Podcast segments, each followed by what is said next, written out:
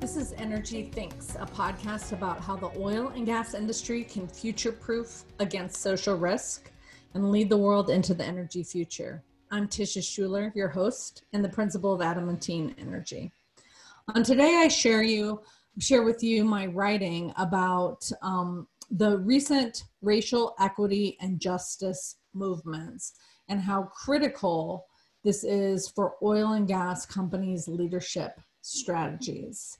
I'll share with you what I wrote about, and then you can check it out and have access to all the links on energythinks.com on our insights page. To learn more about these webinars, previous podcasts, and our work at Adamantine, please visit our website at energythinks.com. And now I'll share with you both of these things are true racial equity and justice in your leadership strategy. Black Lives Matter movement is now in the meeting. In my previous post, I had dusted off my crystal ball so that I could talk to you about what external signposts are telling us in the oil and gas industry about the return of social risk in our future. And as a refresher, social risk is the combined political, policy, and community opposition that can materially affect whether your projects get built and how your company operates. So, top of the list for social risk is the massive momentum behind the racial equity and justice movement. So, for many of you listening to this uh, or who may go and read the post, this will be uncomfortable.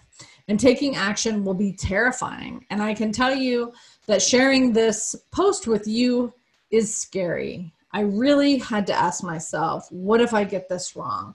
What if I make things worse? I'm willing to take that risk to get this show on the oil and gas road to meaningful change this opportunity exemplifies how we, the oil and gas industry, and our leadership can become evolved leaders into the new energy future. This is an opportunity we cannot afford to miss. Both of these things are true.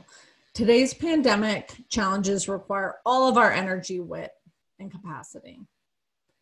And keeping one eye on the future requires incorporating commitments to racial equity, justice, diversity, and inclusion into your company's strategy. Here's the situation. The past few weeks have been dominated by the global movement for racial justice.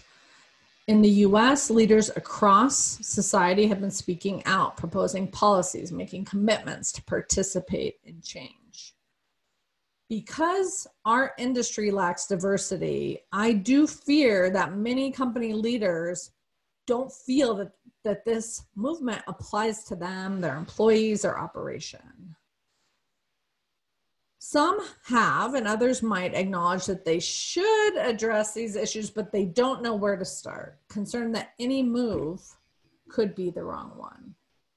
Those leaders are wrong the racial equity and justice movement is now broad and deep enough to impact numerous business drivers and social risk that you and your peer company leaders care about.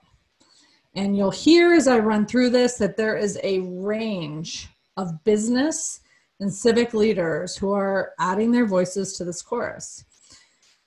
It's my view that this movement will have profound and lasting effects across every industry, every company, and this includes, of course, the oil and gas industry and your company. So here's some examples. The first one is the investment community. Public statements condemning racism were made by leaders of the biggest investment firms early on, within days after this started. One quote No organization is immune from the challenges posed by racial bias. That came from BlackRock CEO Larry Fink. He was cited along with others in an article in Barron's um, now several weeks ago at the end of May. He was joined by Jamie Dimon, CEO of JP Morgan Chase, Mark Mason, the chief financial officer at Citigroup, David Solomon, CEO of Goldman Sachs, need I go on? Yes, maybe I do. Kevin Johnson, CEO of Starbucks. Now, in a little bit, I am going to talk about why these statements are important but insufficient. Second area expectations of portfolio companies. So, like companies everywhere, investment firms of all sizes and persuasions are talking about their own commitments to racial justice, company diversity, and their company culture of inclusivity. So, we have not yet seen any guidance from investors to their portfolio companies, but my crystal ball tells you that they are coming this year in 2020. So, Gavin Lewis of BlackRock got the industry talking, and there's a nice um, link to his post on the Energy Thinks website in this um, edition of Both of These Things Are True. My crystal ball says this is only the beginning. So, a quote I think that's telling comes from Dave Nadig, CIO, Director of Research at ETF Trends. And he said this on CNBC. They, meaning the investors and financial advisors, want to understand how to present ESG to their clients. They want to be able to have that conversation. And the honest truth here is that there is always a catalyst. The catalyst right now is what we're seeing in terms of the Black Lives Matter movement, movement and the social unrest. So, what I would say about this is ESG, environmental social governance, in most of our work together to date has been focused on environmental and then more most recently climate and decarbonization. But the S for social and the G for governance have been foreshadowing an increasing interest in inclusivity and diversity issues. And that is now here, front and center. Oil and gas company statements is another uh, example. Last week, I talked to you about uh, what I thought was a very nice statement from BP CEO uh, this week, I cite Southern Company CEO Tom Fanning. He was an early leader in meaningful communication about company culture and racism. You can link to his statement on our website. But he went beyond a condemnation of racial inequity and instead um, added look, uh, look to the future. His quote We will not treat this as an event, but rather a long term continuum of engagement centered on listening talking, and learning in order to achieve sustained institutional improvement. In addition to making a statement condemning the killing of George Floyd and systemic racism, uh, Duke Energy is another example. They pledged a million dollars to nonprofit organizations committed to social justice and racial equity. I think you're going to see a lot more coming from companies of all sizes and I think um, that consumers and community members and investors are going to expect to see more from the oil and gas industry. Now, the last area I want to brief you on is how these new expectations are being very quickly interwoven with environmental and climate justice. So this has been a bit of a, of a side movement within the environmental movement, focusing on environmental justice. So where communities of color or lower uh, income communities are have a disproportionate effect of uh, pollution or operations. Now, environmental groups are who, who maybe haven't been focused on this issue are getting the message loud and clear from their boards, their funders, their workforces that they need to look at the diversity of their leadership, the diversity of their base of support, and whether their issues are resonating with a diverse public. So, as environmental groups start looking at what a diverse audience is interested in and new diverse leadership, you're going to see that issues of racial justice and equity are going to be highlighted in the context of the environment, in the context of climate. So, while so far what we see are environmental groups across the political spectrum making statements both denouncing racism and pledging to improve diversity and inclusivity in their ranks. What we're just beginning to see is how climate is being entangled in with this movement. So there's links to four different articles, Fair Policing and Environmental Justice, Links Between Racism and the Environment, Black Environmentalists Addressing Climate and Anti-Racism. So there are lots of resources that you can learn, go look at to get a sense of what's coming. My crystal ball says that leading companies have teams that are fluent and comfortable talking about environmental and climate justice. Last bit about the situation. In the last week, American voters' support for BLM has jumped dramatically.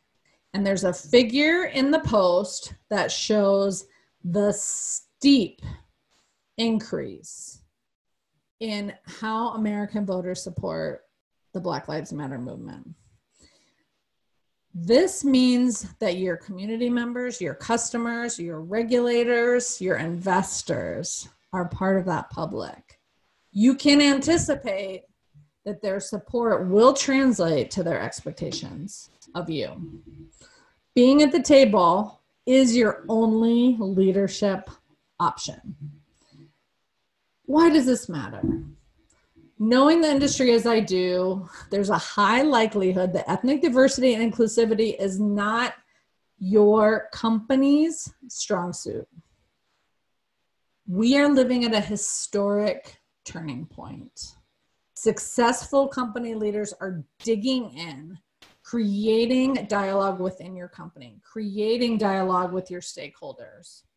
You are to make missteps, but you will learn in real time there are some critical mistakes not to make. You may have someone in your life, I have people in my life that are tempted to dismiss the calls to address systemic racism. We have heard some leaders of our country articulating. Really nice post that I linked to in the article called Seven Ways We Know Systemic Racism is Real. It's an excellent primer. It has easy to skim figures. And if you are not convinced at the end of that, I want you to send me an email and we're going to have a talk. All right.